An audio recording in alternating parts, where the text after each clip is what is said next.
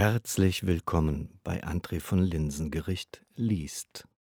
Let us fly, fly, fly, not to die, die, die.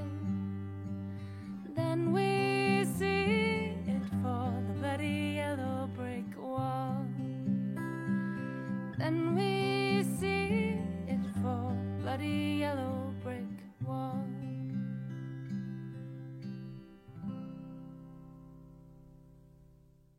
Maria, bist du das? fragte plötzlich eine vertraute Stimme. Erschrocken sprang sie auf, schob das Tagebuch rasch unter die Decke und erstarrte. Sie konnte kaum glauben, wer vor ihr stand. Ulrike. Sie fielen sich in die Arme. Maria spürte Ulrikes Schluchzen an ihrer Schulter. Danke. Danke, Maria. Ulrike, ich, ich verstehe nicht. Dank dir haben sie mir den letzten Tag erspart. So kann ich wenigstens beim Lagerfeuer dabei sein. Maria schob sie ein wenig von sich, um ihr ins Gesicht zu sehen. Dank mir? Wie meinst du das? Ulrike zögerte einen Moment. Na, dein Alex kam geschniegelt und gebügelt daher mit Anzug und Krawatte. Ich dachte schon, ich krieg die nächste Diszi aufgebrummt. Du weißt doch unsere kurze Unterhaltung damals, als ich den vergammelten Salat vorbeigebracht habe. Die hat mir jedes Wort untersagt. Alex? Ich dachte, der wäre längst beim Militär. Naja, was immer er unter Militär versteht, Kaderschmiede vom Feinsten. Hat er dir das nicht gesagt? Nee, das klang tatsächlich etwas anders. Wie dem auch sei, Maria. Ich dachte, ich sehe nicht richtig. Er war nett zu mir. Es war übrigens kurz nach meinem Salatausflug. Hat er mich auf die Schnauze gelegt, das Handgelenk verstaucht. So kam ich in die Schreibstube und wurde nicht mehr zur Feldarbeit eingeteilt. Unter vier Augen sagte er mir dann, dass du dich für mich eingesetzt hättest. Ja, das stimmt. Ich hatte ihn um einen Gefallen gebeten. Dass er das wirklich macht, nach allem, was passiert ist, das ist eigentlich erstaunlich. Sie schauten sich an. Beide hatten ihre drängenden Fragen. Maria fuhr fort. Etwas brannte ihr auf der Seele, das sie nicht länger für sich behalten konnte. Du, Ulrike, als du nicht zum Bus gekommen bist. Es fiel ihr schwer, die richtigen Worte zu finden. Ich, ich hätte aussteigen sollen, um, um, um nach dir zu suchen. Es ging aber alles so schnell. Ulrike schüttelte den Kopf. Maria, es hätte nichts genutzt. Zwei Wochen Dunkelzelle im Stasi-Bunker. Dunkelzelle. Dann stimmt es also doch. Maria nickte. Alex hatte sie nicht belogen. Ulrike, das muss schlimm gewesen sein. Ach, man lernt dazu. Und dann bis heute im Jugendwerkhof, gar nicht weit von hier. Es tut mir so leid. Aber Ulrike, ich.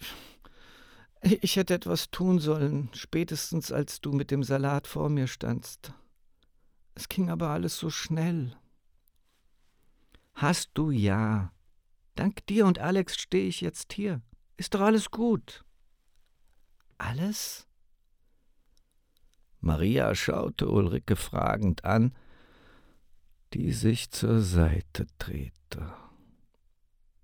Es war leicht erkennbar, dass ihr etwas auf der Seele lastete. Sag mal, Ulrike, wie.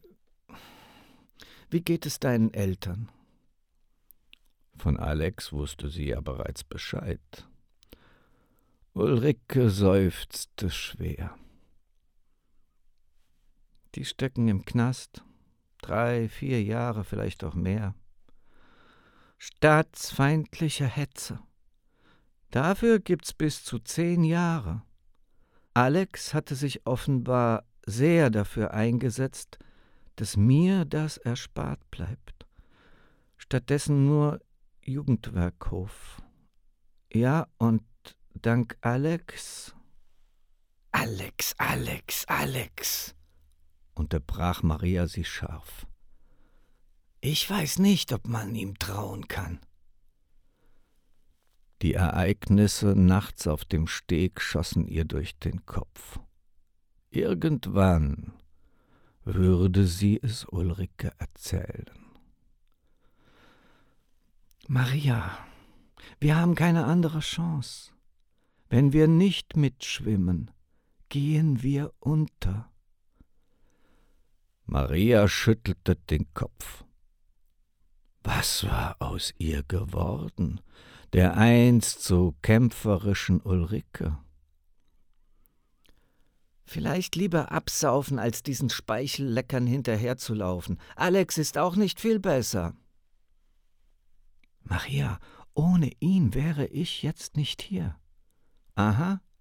Du meinst, ich müsste ihm auch noch dankbar sein? Wem muss ich denn noch alles dankbar sein? Onkel Jupp, Alex, am Ende noch diesem ganzen Scheißstaat. Alles im Leben hat seine zwei Seiten.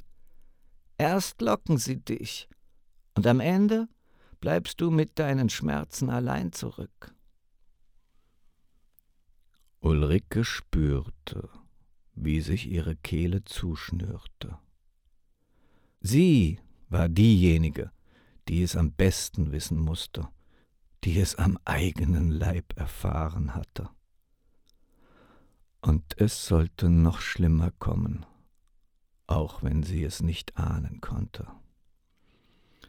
Äh, sag mal, Maria, singst du noch?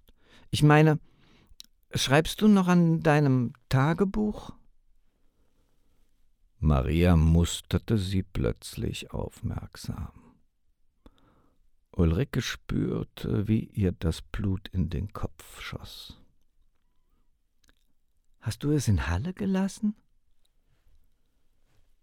Ulrike, du meinst mein Tagebuch? Bist du verrückt? Natürlich habe ich's dabei, gut versteckt. Für einen Moment war sie versucht, das Tagebuch unter der Decke hervorzuholen. Ulrike konnte sie es ja zeigen. Warum diese sie darauf ansprach, kam ihr jedoch seltsam vor. Du musst auf dich aufpassen, auf dich und alles, was du so aufschreibst. Ulrike ließ Maria keine Zeit nachzufragen. Stattdessen drehte sie sich plötzlich um, musste raus aus dem Zelt. Seit ihrer Knast Zeit überkam sie immer wieder das bedrängende Gefühl, eingesperrt zu sein. Sie ertrug es nicht, wenn sich Wände um sie herum aufbauten, auch wenn es nur Zeltwände waren. Vielleicht war das Tagebuch auch so eine Wand, die sich zwischen ihr und Maria aufbaute. Sie dachte an das Versprechen, was sie Alex gegeben hatte. Am Zelteingang drehte sie sich nochmals um. Jetzt bin ich seit drei Wochen hier in der Gegend und habe noch nicht das Meer gesehen. Kannst du dir das vorstellen? Gehen wir zusammen? Maria willigte sofort ein. Ulrike konnte es kaum erwarten. Zum Glück hatten sich alle Wolken verzogen. Ein strahlend blauer Himmel, die gleißende Sonne steigerte ihre Freude, ihre Ungeduld, endlich das Meer zu sehen, geradezu schmerzlich. Gemeinsam rannten sie den Trampelpfad entlang, erklommen die letzte Düne. Wie Maria am ersten Tag sank Ulrike auf die Knie, konnte es nicht fassen ließ ihren Glückstränen freien Lauf. Es ist so unfassbar schön. Weißt du, ich hatte fast vergessen, wie schön alles sein kann. Plötzlich sprang sie auf, riss die Arme in die Höhe und rannte hinunter zum Wasser. Dabei schrie sie so laut sie konnte, als wollte sie zusammen mit den Möwen, die über ihnen kreisten, auf und davon fliegen. Maria konnte ihr kaum folgen, hatte Sorge, dass sich Ulrike mitsamt ihren Kleidern in die Brandung stürzen würde. Sie wusste nicht, ob sie schwimmen konnte. Ulrike, warte! Es war zwecklos. Noch im Laufen riss sich Ulrike die Kleider vom Leib. Ein paar Strandwanderer schauten ihr kopfschüttelnd hinterher. Splitternackt sprang sie gleich darauf ins Meer, schmiss sich gegen die Wellen. Die Kälte des Wassers schien ihr nichts auszumachen. Im Gegenteil, je mehr Gischt ihr entgegenwirbelte, desto heftiger sprang sie den Wellen entgegen, schleuderte mit beiden Händen das Wasser in die Luft. Kopfüber tauchte sie durch die anbrausende Brandung, es waren noch die Nachwehen des gestrigen Sturms, tauchte unter, schoss hinter den Wellen wie ein Delfin aus dem Wasser. Immer wieder blieb sie stehen, reckte den Kopf zum Himmel, sog die salzige Luft in ihre Lungen, schrie so laut sie konnte und rief Komm, es ist herrlich. Maria erinnerte sich an ihren ersten Tag, wollte Ulrikes Ausgelassenheit, ihr Glück daher nicht bremsen. Sie blickte sich nochmals um. Ein älteres Ehepaar schlenderte vorbei, nahm kaum Notiz von ihnen. Die anderen Jugendlichen waren nicht am Strand. Vermutlich waren sie bereits damit beschäftigt, ihre Sachen für die morgige Abfahrt zu packen. Eilig zog sie sich ihre Kleider aus, auch den Badeanzug, den sie nach dem ersten Tag immer drunter trug. Der Wind tat gut auf der Haut. Sie sehnte sich nach dem kühlen Wasser. Erwartungsvoll sprang sie ihrer Freundin hinterher. Ulrike kam auf sie zu, griff nach ihren Händen. Gemeinsam tanzten sie im Kreis, ließen sich gegen die Brandung fallen, lachten, wie sie noch nie zuvor gelacht hatten. Die Sonne neigte sich bereits dem Horizont entgegen, als sie gemeinsam den Strand wieder nach oben rannten, die Dünen erklommen und sich auf den noch warmen Sand fallen ließen. Erschöpft lagen sie auf dem Rücken, ließen ihre Gedanken davonfliegen, so wie die Möwen über ihnen aufs offene Meer segelten.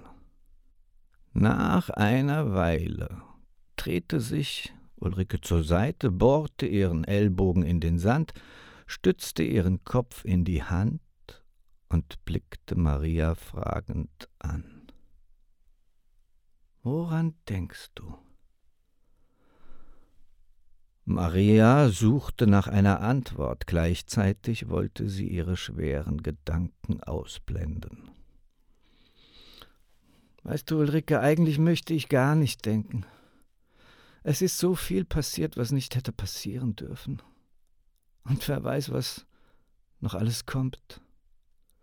Manchmal wünschte ich, man könnte einfach seinen Verstand abschalten, für eine Weile Ruhe haben, so wie man nichts mehr sieht, wenn man die Augen schließt. Und jetzt, in diesem Moment, würdest du auch jetzt die Augen schließen? wollte Ulrike wissen. und drehte sich wieder auf den Rücken. Nein, nein, im Moment nicht. Jetzt würde ich am liebsten die Zeit anhalten, mit offenen Augen. Für immer. Ich bin so froh, dass du da bist. Sie schwiegen eine Weile, hingen ihren Erinnerungen nach. Die letzten zwei Wochen waren wie ein ganzes Leben. Ich musste oft an dich denken. Ulrike drehte sich wieder zu Maria um. Weißt du, die Verhöre, diese Dunkelzelle, die Plackerei im Jugendwerkhof, wenn du nicht da gewesen wärst, wer weiß, was passiert wäre. Ulrike, ich. Ulrike, ich war nicht da. Maria schüttelte den Kopf, seufzte schwer. Stattdessen habe ich in der Sonne gelegen, die Ostsee genossen und mit Alex rumgemacht. Maria, es muss in einer anderen Welt gewesen sein. Ich habe dich oft ganz nah bei mir gespürt. Es war ein schönes Gefühl. Wie in einer anderen Welt. Wir müssen hier und jetzt leben, in dieser verdammt realen Welt. Das wird nicht einfach werden, aber es bleibt uns nichts anderes übrig. Ich wollte immer weg. Du wolltest immer etwas verändern. Das eine ist so unwahrscheinlich wie das andere. Für heute haben wir eine Verschnaufpause. Und dann? Schon morgen kann alles alles anders sein. Es hat sich nichts geändert. Es wird sich nie etwas ändern. Und wir, wir rennen weiter gegen die Wand. Alles ist sinnlos. Es wird sich immer etwas ändern. Ulrike beugte sich zu Maria und strich ihr über die glühenden Wangen. Mit einem sanften Lächeln fing sie an zu singen. So that we fly, fly, fly high, high to the sky. We shall never fall behind the yellow brick wall. Maria stimmte ein.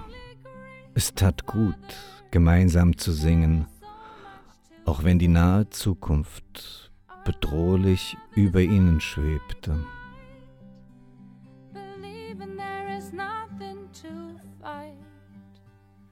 Let us fly, fly, fly, not to die, die, die.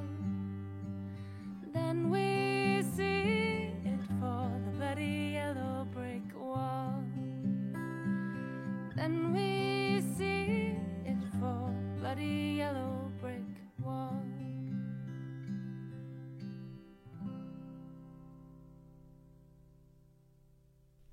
Sie kamen gerade noch rechtzeitig zum Abendessen.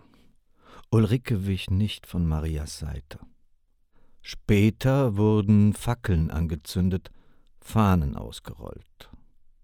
Ein gewaltiges Lagerfeuer erhellte den zentralen Platz. Alle versammelten sich um das Feuer.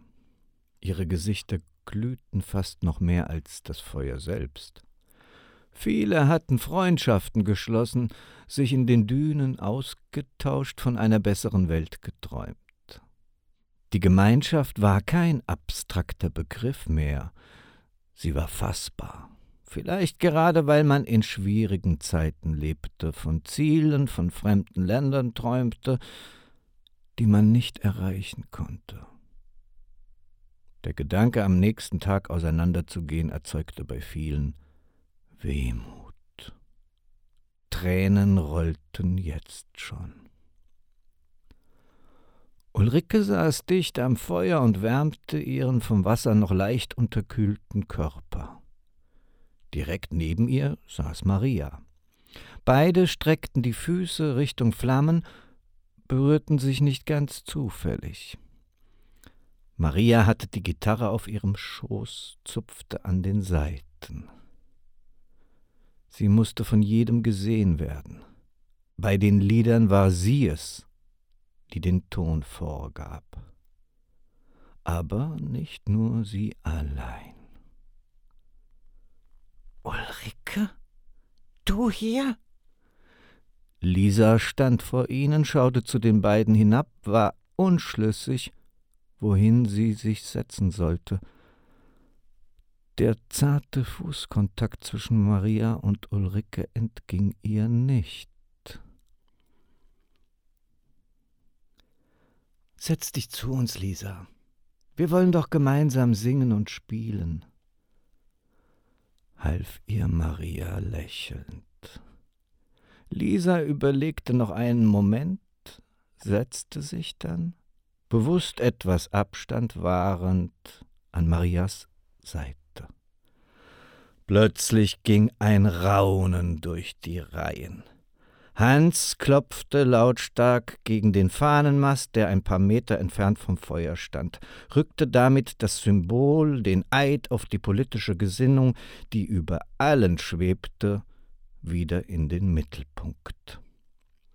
Er wollte etwas sagen, seine politischen Parolen abspulen. Nachdenklich musterte er die erwartungsvollen Gesichter, presste die Lippen zusammen und suchte nach Worten. Das, was er sagen musste, was man ihm aufgetragen hatte zu sagen, schien sich in nichts aufzulösen. Ich, ähm, ich weiß nicht, was ich sagen soll. Er rang sichtlich mit der Fassung. Hans, der Aufpasser der Parteitreue. Seine Fassade bröckelte. Wir werden die Zeit hier im Ferienlager an der Ostsee wir werden die Freundschaften nicht vergessen. Niemals. Und, und jetzt? Alles wird gut.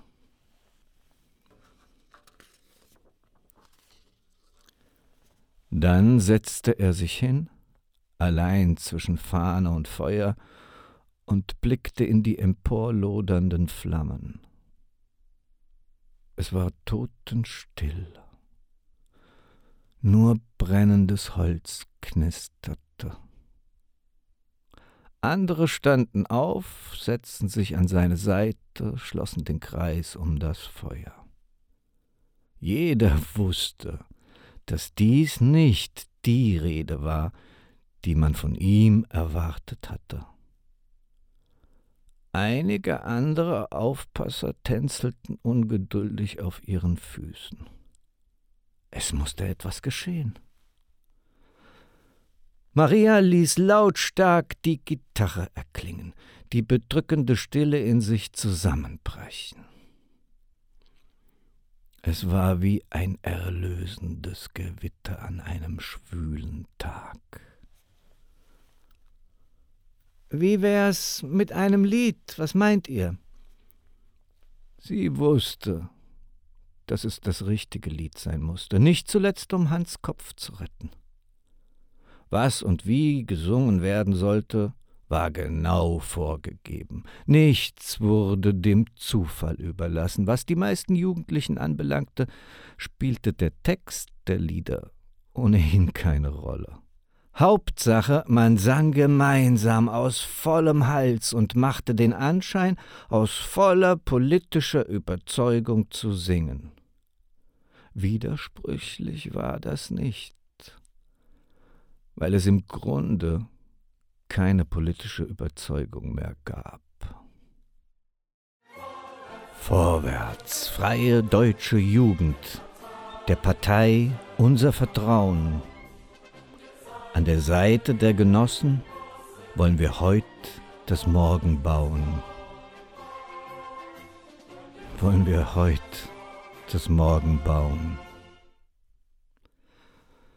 Wie frei war die deutsche Jugend überhaupt. Als Lisa die Gitarre übernahm, lehnte sich Ulrike an Marias Seite. Sie dachte an die Zeit in der Einzelhaft im Jugendwerkhof.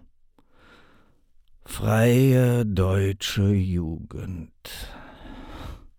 Eine Farce, eine Verblendung. Und niemand traute sich die Wahrheit zu sagen, weil diejenigen, die das Sagen hatten, an der Wahrheit nicht interessiert waren. lernt im Geiste Thelmanns kämpfen für die junge Republik. Unsere Zeit braucht Herz und Hände und der Frieden braucht den Sieg.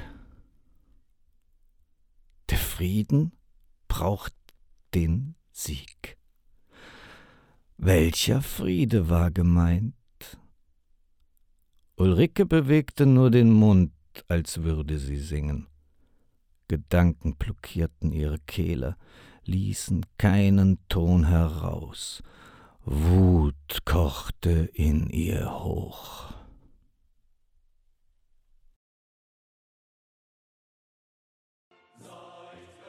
Seid bereit und kampfentschlossen, wenn Gefahren uns bedrohen. Unsere Zeit will Glück und Frieden, Freundschaft zur Sowjetunion. Alles nur leere Phrasen. Kampfentschlossenheit. Gefahren, sie gingen einher mit Glück und Frieden. Wie viel widersprüchlicher konnte es noch kommen? Und keiner merkte etwas, keiner wollte etwas merken. Oder vielleicht doch? Zumindest wollte sich keiner etwas anmerken lassen. Ulrike wurde übel. Sie stand auf, wollte etwas sagen, wollte sie wachrütteln, alle wie sie da saßen, die ihre Münder wie Holzmarionetten bewegten. Aber was hätte es geholfen? Vermutlich hätte sie nur die romantisch überladene Stimmung gestört. Schwer atmend drehte sie sich um und verschwand in der Nacht. Nur wenige Meter weiter blieb sie stehen und sah sich noch einmal um. Der Blick zurück war gespenstisch. Das Feuer in der Dunkelheit mutete an wie ein Vulkan, ein Krater, aus dem Magma sprühte, direkt aus der Hölle, und am Kraterrand standen sie, erkannten nicht die Gefahr, an der sie sich wärmten. Ulrike wollte zurück in ihr Zelt, einen Moment die Augen zumachen. Sobald der offizielle Teil mit den sozialistischen Parolen vorüber war, würde sie zurückkommen, als wäre nichts geschehen. Warum sie in Marias Zelt stolperte, wusste sie im ersten Moment nicht. Es war dunkel. Sie tastete sich zu ihrer Liege vor, legte sich hin, sog ihren Geruch ein. War sie verliebt in eine Frau? In Maria? Nie hatte sie darüber nachgedacht, dass es eine Frau sein könnte, nach deren Zärtlichkeit sie sich sehnte. Vielleicht war es auch nur so ein Moment, verwirrt von Männern, die sie verhört und misshandelt hatten, wenn nicht körperlich, dann zumindest seelisch. Wer sollte es ihr übel nehmen, wenn sie Männer hasste? Sie legte sich auf den Bauch, vergrub ihr Gesicht in Marias Kissen. Es roch süß. Sie dachte an den Tag in den Wellen, im Sand, sah ihren nackten Körper, ihre nass glänzenden Brüste Wie gerne hätte sie Maria nicht nur geküsst, vielmehr ihre Beine um sie geschlungen hätte sie gespürt, ertastet, geschmeckt. Mit beiden Armen umklammerte sie die Liege, als wäre sie Marias Körper, drückte sich an sie spürte die Erregung, ganz nah bei ihr zu sein. Erschrocken zuckte sie zurück, als ihre Finger unter der Matratze etwas Unerwartetes ertasteten. Es war die Gitarrenhülle. Sie griff nach dem kühlen Kunstleder und zog es hervor. Etwas fiel auf den Boden. Es war ein Buch. Es konnte nur ihr Buch sein. Das Tagebuch. Sie setzte sich auf, war sich nicht sicher, ob sie es aufschlagen sollte. Sie waren Freundinnen, erzählten sich alles. Ein Tagebuch war jedoch etwas, das nur einen selbst etwas anging.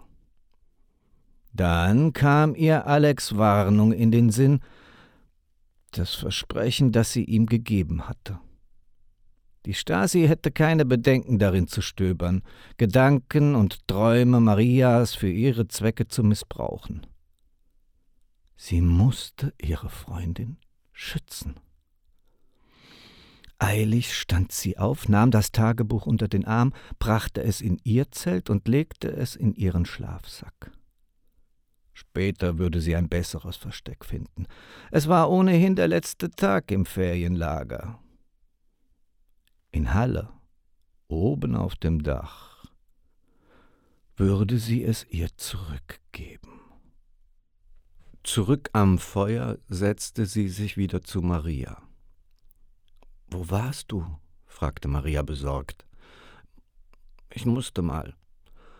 Offenbar reichte dies als Erklärung. Der offizielle Teil war allerdings noch nicht vorbei. Anstelle von Hans, er war aus den Reihen verschwunden, waren es andere Aufseher, die ihrer Pflicht nachkamen. Es ergossen sich Reden über Reden, das übliche Blabla, der sozialistische Einheitsbrei, viel Pathos um nichts. Es war die letzte Möglichkeit, alles einzuhämmern, was an Gedankengut mit nach Hause genommen werden durfte. Die Gesichter der Jugendlichen, die zuvor im Taumel des Chors errötet waren, erblassten wieder. Jeder starrte ins Feuer, ließ über sich ergehen, was man am liebsten ausgeblendet hätte. Sollte einer es wagen, den Anfang zu machen und zu widersprechen? Vielleicht würden andere einstimmen, vermutlich aber nicht. Alle würden die Klappe halten. Diskussionen wurden, wenn es um den Staat ging, im Keim erstickt. Das Risiko, aus der Masse auszuscheren, war zu groß, die Bestrafung allen bekannt. Dann wurde es still. Die Pflicht war getan. Zu aller Überraschung wurde Bier ausgegeben, Störte Bäcker Pilsner. Ob die Parteifunktionäre wussten, wer Störte Bäcker war? Einer, der sich nicht angepasst hatte. Ein Pirat, ein Staatsfeind. Zumindest passte es zum Pathos des Abends. Ulrike saß neben Maria, die leise auf ihrer Gitarre zupfte. Lisa war verschwunden. Sag mal, Maria, die Lisa, die war doch immer so eine, wie soll ich sagen? Maria sah sie an und lächelte. 120-prozentige, wolltest du sagen. Ulrike zuckte mit den Schultern. Immerhin hat sie ständig mit der Kretzig gekungelt. Stimmt. aber wenn man sie näher kennenlernt, ist sie ganz in Ordnung. Maria wollte ihre Restzweifel bezüglich Lisa, die ja vielleicht doch nur Vorurteile waren, nicht preisgeben. Ich dachte, sie wäre bei den Pionieren. Ist sie nicht zu höherem auserwählt? fragte Ulrike weiter. Das dachte sie auch erst, wollte Abitur machen, Medizin studieren. Leider sind ihre Eltern Akademiker. Man hat sie für eine Krankenschwesterlehre auserwählt. Ist doch auch okay. Aber nicht für sie. Sie würde alles tun, um. Aber Maria verstummte. Alles? Ulrike ahnte, an was Maria dachte. Ihr ging jedoch etwas anderes durch den Kopf. Vielleicht würde ich auch alles tun, um meinen Eltern zu helfen. Stattdessen springe ich ausgelassen durch die Dünen. Maria spürte den inneren Konflikt in ihrer Freundin. Es war derselbe, den auch sie in sich trug, als Ulrike noch im Knast saß und sie selbst sich der Ostsee erfreute. Ich kann das nachvollziehen. Ging mir genauso, als du noch im Knast gesessen hast und ich in den Dünen lag. Sie schwiegen eine Weile. In Ulrike kochten die widersprüchlichen Gefühle jedoch erneut hoch. Sie wusste, dass sie nicht mehr stillhalten konnte. Sie war es ihren Eltern schuldig. Verdammt, wir kuschen hier, platzte es aus ihr hervor. Dabei lehnte sie sich zum Feuer. Ihre Augen funkelten entschlossen. Während diejenigen, die etwas tun, im Knast sitzen.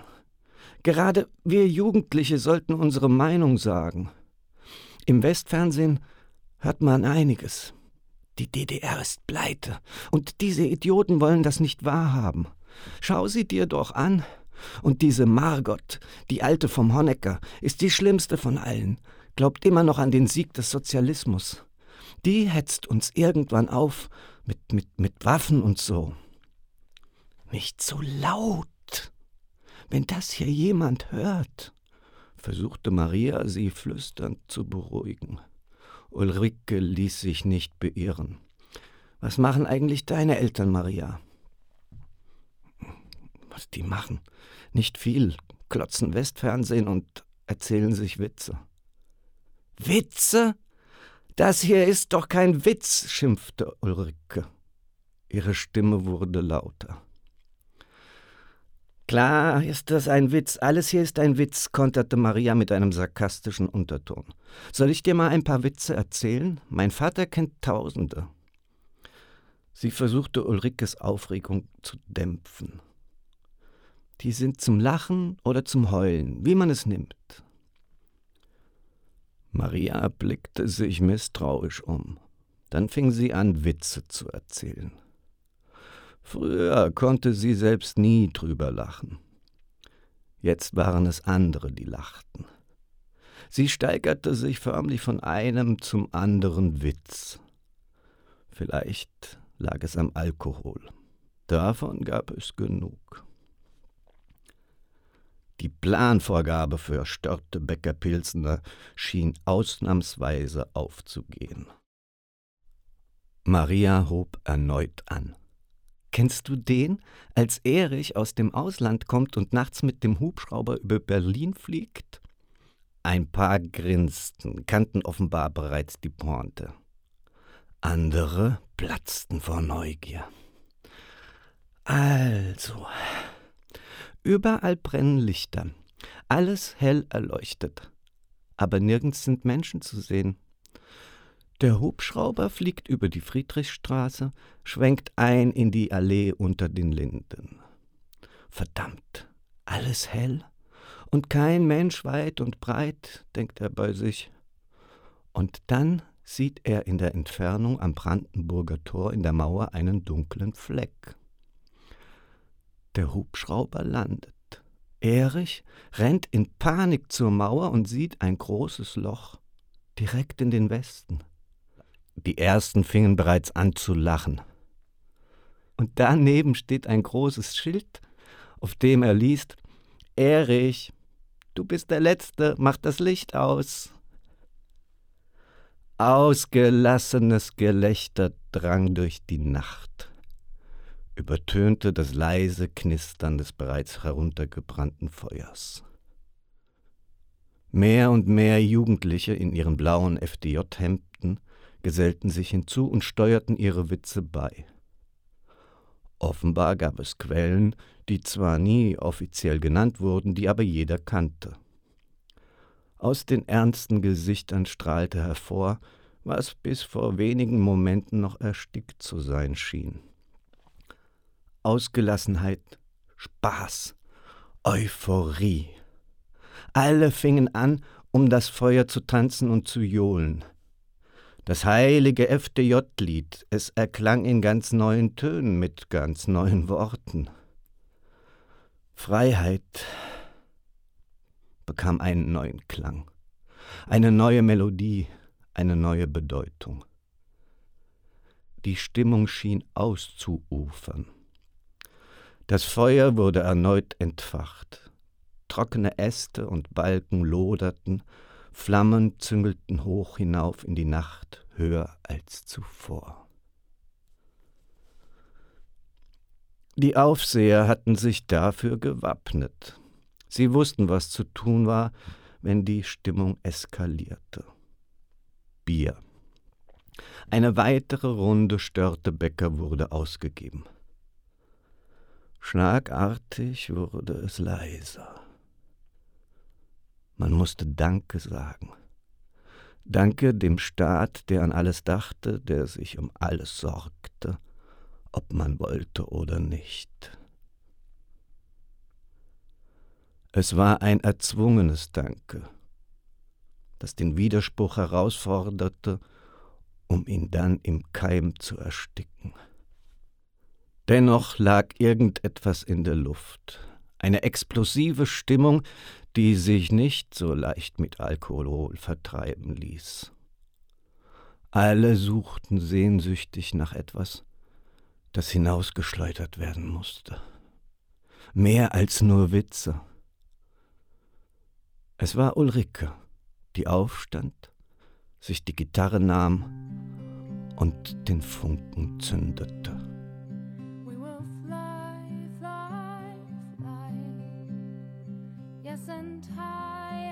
Alle blickten hinüber zu ihr. Vielleicht waren es auch nur die englischen Worte, die wie aus einer anderen Welt herüberklangen. Als Ulrike erneut anhob, standen einige auf und verschwanden zu ihren Zelten. Viele blieben jedoch erwartungsvoll sitzen. Sie wiederholte den Refrain, diesmal lauter, trotziger. Maria stand auf, ging zu ihr, versuchte sie wieder einzufangen. Ulrike, lass es gut sein, flüsterte sie ihr zu. Komm, setz dich wieder. Ulrike schien ihre Warnung nicht hören zu wollen. Ich werde mich nicht setzen, jetzt nicht. Das ist unser Lied, Maria, unser Lied. Sie fing von neuem an. Plötzlich wurde es still. Nur das Feuer knackte und sprühte seine Funken in die Dunkelheit. Dann fing es an leise und doch unverkennbar. Niemand traute sich, den Mund zu öffnen. Und doch wurde das Summen tief aus der Brust derer, die geblieben waren, lauter. Es hätte der Wind in den Zweigen sein können, wenn nicht vollkommene Windstille geherrscht hätte. Ulrike wiederholte den Refrain und blickte dabei der Reihe nach in die Gesichter, die sie erwartungsvoll anschauten. Dann sah sie zu Maria. Singst du mit uns? Sie reichte ihr die Gitarre. Die Hoffnung auf Erlösung war greifbar nahe. Maria schüttelte den Kopf, war sich unsicher. Ulrike ließ nicht locker. Wir müssen singen, verstehst du? Alle wollen singen. Jetzt und hier. Für meine Eltern. Für die vielen, die jetzt nicht singen dürfen. Bitte. Maria nahm das Instrument und schaute sich fragend um. Sie zögerte, wollte die Gitarre weglegen. Doch dann sah sie Ulrike, spürte ihre Schmerzen, die Angst um ihre Eltern, sah die sterbende Hoffnung in ihren Augen. Und Maria wusste, sie war es Ulrike schuldig und ihr. Und Maria wusste, sie war es Ulrike schuldig, ihr und allen anderen. Leise zupfte sie an den Seiten, holte tief Luft, dann begann sie zu singen. Maria stand auf und stellte sich zu Ulrike. Sie lächelten sich an. Viele sangen die ersten Strophen bereits mit. Doch dann hielt Maria für einen Moment inne und hob die Hand. Für deine Eltern, Ulrike. Dann sang sie allein. Ulrike nickte, ihre Unterlippe zitterte, als der Refrain erneut anhob. Diesmal waren es nicht nur Maria und Ulrike, die sangen, es waren auch fast alle anderen, die am Feuer saßen. Sie fassten sich an den Händen und sangen immer lauter. Viele schlossen die Augen und taten dies nur, weil sie weinten. Dann standen sie auf und bildeten einen großen Kreis um das Feuer. Andere kamen zurück aus der Dunkelheit stellten sich dazu, nahmen sich an den Händen. Immer wieder erklang der Refrain.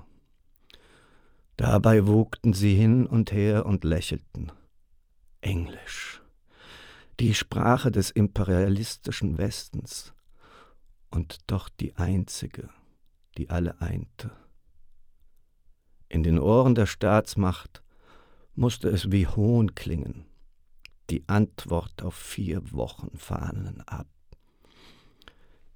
In den Ohren der Staatsmacht musste es wie Hohn klingen. Die Antwort auf vier Wochen Fahnenappell. Alle klatschten, jubelten, wiederholten den Refrain immer lauter. Jeder sollte es hören, besonders diejenigen, die es nicht hören wollten. Let us fly, fly, fly. Not to die, die, die. Then we see it for the bloody yellow brick wall. Then we see it for bloody yellow brick wall.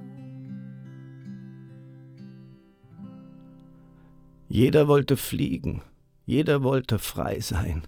Der Kampf, der Sieg waren vergessen, es gab etwas, das sie mehr bewegte. Draußen in der Dunkelheit bildete sich ein anderer Kreis. Einer, der sich immer enger zog und ein anderes Lied singen wollte. Plötzlich wurde es taghell. Das gleisende Licht von Scheinwerfern ließ alle erstarren.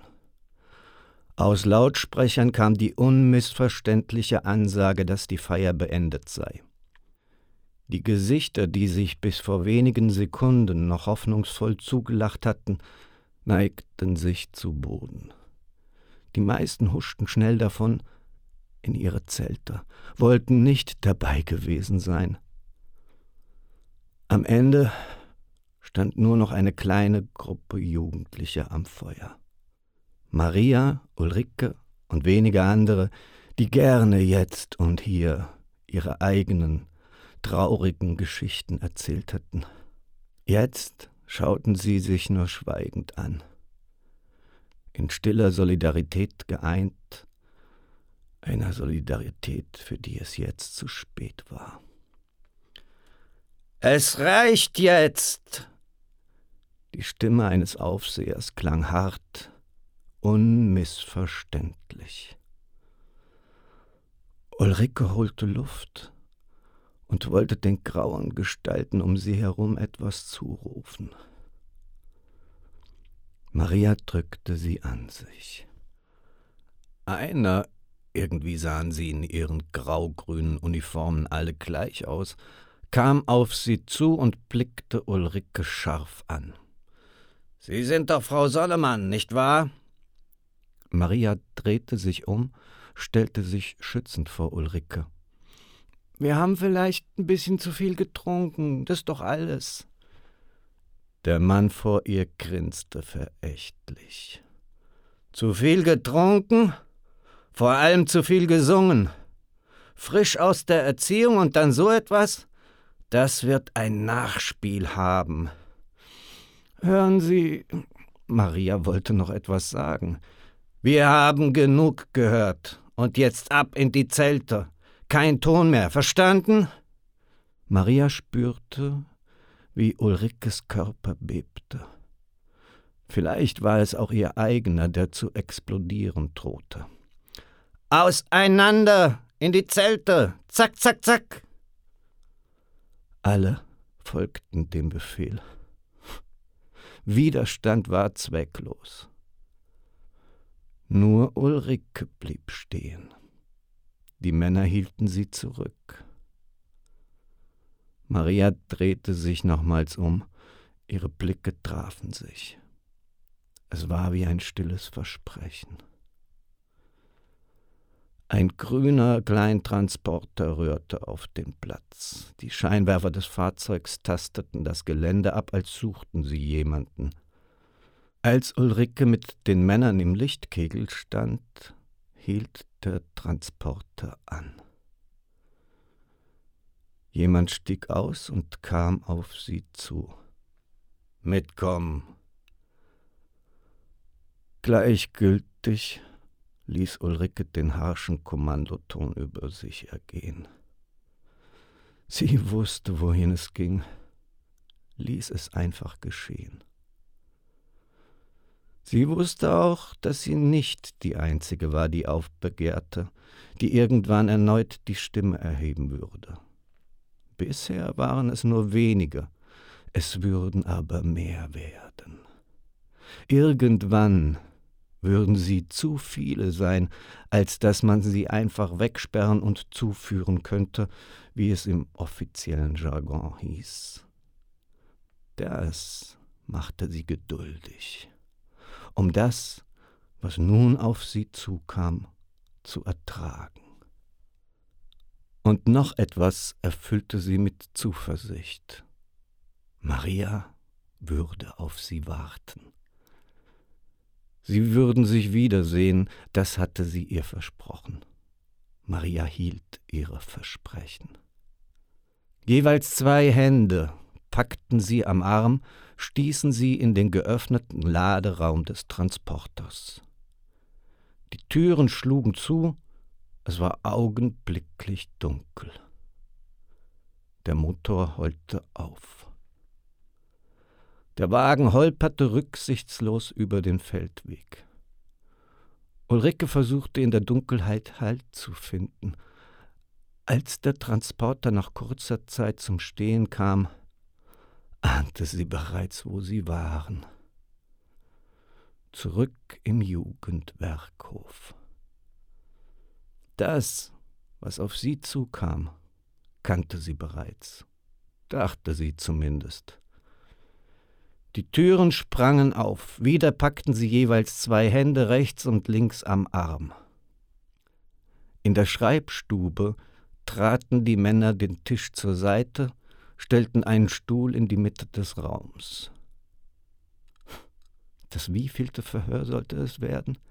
Dieselben Fragen, Sie kannte den Stasi-Offizier, der den Stuhl drehte, sich breitbeinig vor sie setzte, seine Arme über der Rückenlehne verschränkte.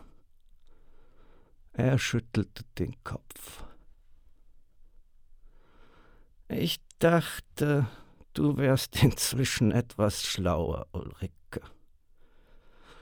Sie sagte nichts, schaute zur Seite und lächelte trotzig.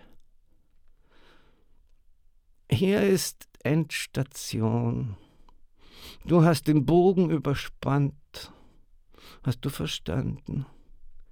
Hier gibt es niemanden mehr, der ein gutes Wort für dich einlegt. Wir haben gesungen, so wie in der Kirche, sagte Ulrike. So wie in der Kirche. Er nahm eine Zigarettenschachtel aus der Innentasche seiner Jacke, klopfte eine Zigarette hervor und steckte sie sich zwischen die Lippen. Der Zigarettenanzünder klickte. Er legte die Hände um die Zigarette. Er schien, als würde er direkt an der Flamme saugen. Dann drehte er sich um und hielt seinen ausgestreckten Arm zur Seite. Geben Sie es mir, verlangte er mit einem Wink. Ein Uniformierter reichte ihm etwas. Es war Marias Tagebuch. Er streckte es ihr triumphierend entgegen. Kommt dir das bekannt vor? Ulrike hob die Schultern und versuchte die Frage mit einem gleichgültigen Blick zu quittieren. Innerlich bebte sie. Hier steht so einiges drin. Das reicht für einige Jahre in Hoheneck. Lieder, es sind doch nur Lieder, wiederholte Ulrike ihre Verteidigung. Sie ahnte aber, dass Maria mehr als nur Liedtexte verewigt hatte. Der Mann seufzte und schüttelte den Kopf. Lieder? Das sind klassenfeindliche Parolen, aber er spitzte den Mund, saugte an seiner Zigarette. Dann blies er den Qualm in Ulrikes Gesicht. Eigentlich müsste ich mich ja bei euch bedanken. Er lachte hämisch in sich hinein. Endlich haben wir Beweise. Da werden Köpfe rollen. Ulrike zuckte zusammen. Was hatte Maria geschrieben? Ging es um Alex? Irgendetwas Schlimmes musste zwischen ihnen vorgefallen sein. Die Zeit zusammen war zu knapp, als dass alles hätte zur Sprache kommen können. Vielleicht hätte sie doch die Seiten überfliegen sollen.